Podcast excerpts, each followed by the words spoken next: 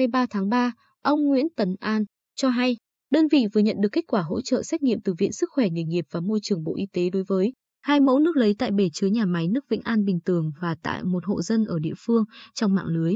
phân phối của nhà máy. Theo đó, cả hai mẫu nước có nồng độ cờ lo dư tự do thấp hơn ngưỡng giới hạn cho phép theo quy xê vê en không một một hai không một tám của Bộ Y tế. Các thông số còn lại có giá trị trong giới hạn cho phép và không phát hiện thấy vi khuẩn gây bệnh đường ruột. Từ đó, Viện Sức khỏe Nghề nghiệp và Môi trường khẳng định chất lượng nước sạch sử dụng cho mục đích sinh hoạt của mẫu nước thành phẩm tại nhà máy cấp nước Vĩnh An Bình Tường và mẫu nước từ một hộ dân trong mạng lưới phân phối của nhà máy đều trong giới hạn cho phép. Cùng ngày, Trung tâm Kiểm soát Bệnh tật tỉnh đã có kết quả xét nghiệm mẫu nước của hệ thống cấp nước tập trung của nhà máy nước Bình Tường Vĩnh An. Theo đó, các mẫu nước xét nghiệm có các thông số xét nghiệm vi sinh vật có giá trị trong giới hạn cho phép theo quy xê vê en không một một hai không một tám. Trong đó, kết quả phân tích chín mươi chín thông số theo quy xê vê en không một một hai không một tám và vi khuẩn gây bệnh đường ruột của mẫu nước thành phẩm lấy tại nhà máy và mẫu nước tại hộ dân đều trong giới hạn cho phép. Chủ tịch Ủy ban Nhân dân huyện Tây Sơn Phan Chí Hùng cho biết, sau khi có kết quả từ các đơn vị chuyên môn, huyện sẽ chỉ đạo các cơ quan chức năng, ban, ngành tại địa phương tổ chức điều tra mở rộng toàn diện các yếu tố khác,